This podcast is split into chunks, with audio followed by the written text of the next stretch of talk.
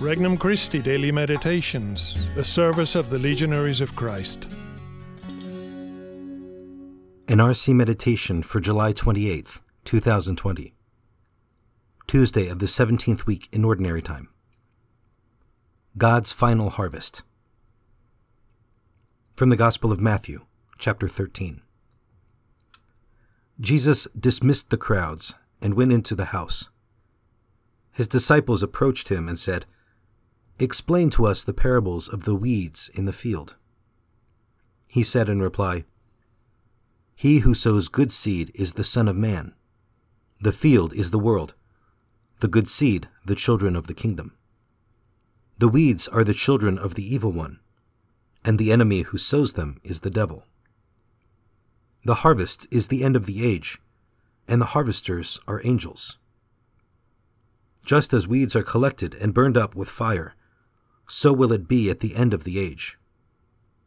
The Son of Man will send his angels, and they will collect out of his kingdom all who cause others to sin and all evildoers. They will throw them into the fiery furnace, where there will be wailing and grinding of teeth. Then the righteous will shine like the sun in the kingdom of their Father. Whoever has ears ought to hear. Introductory Prayer Lord, thank you for this new day. I believe that you are present in my heart. I believe that you want to give me your wisdom to live this life fruitfully. I trust that your mercy will protect me as I struggle against evil.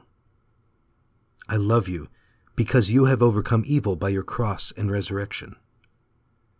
I want to live this moment of prayer as an intense moment to be transformed by you. Petition Lord, help me to look forward to your triumph with hope. First reflection He is watching us. The difference between good and evil is not lost for God. He knows the struggles we have to live goodness in this world that is often so impregnated with evil. He assures us that He sees the good that is done and will give recompense for it. I should strive to live each day knowing that I am seen by God and consistently try to sow goodness in my life. Second reflection The limit of evil. When sometimes it seems like evil can triumph in the world, we need to recognize that God has the last say over evil. He mysteriously allows evil to exist so that good can become purified. There will be a moment when evil will be judged and will no longer have power over our lives. If we have sowed goodness with our lives, and if we are living in God's grace, He will free us from the domain of evil forever. Let us build up our confidence in the coming of His kingdom. Let us use the struggle against evil as a way to show the sincerity of our love. Third reflection We reap what we sow. The assurance of Christ that there will be a final judgment gives Christians both soberness and joy in living their lives. We know our efforts are not in vain. We realize that this life is the short opportunity the Father gives us to do good and prepare for our great destiny with Him. When I am tempted to lose patience in the fight, I must remember that the struggles will soon be over, and God will more than recompense for the sacrifices I have made in following His will and promoting goodness in the world. Conversation with Christ. Lord, I believe that you are in charge of my life.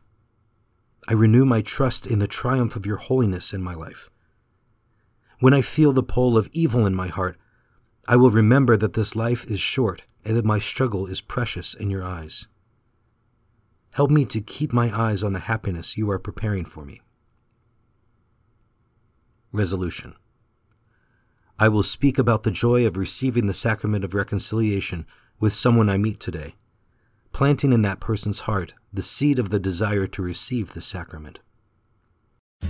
For more resources, visit regnumchristi.org or download the Regnum Christi English app today.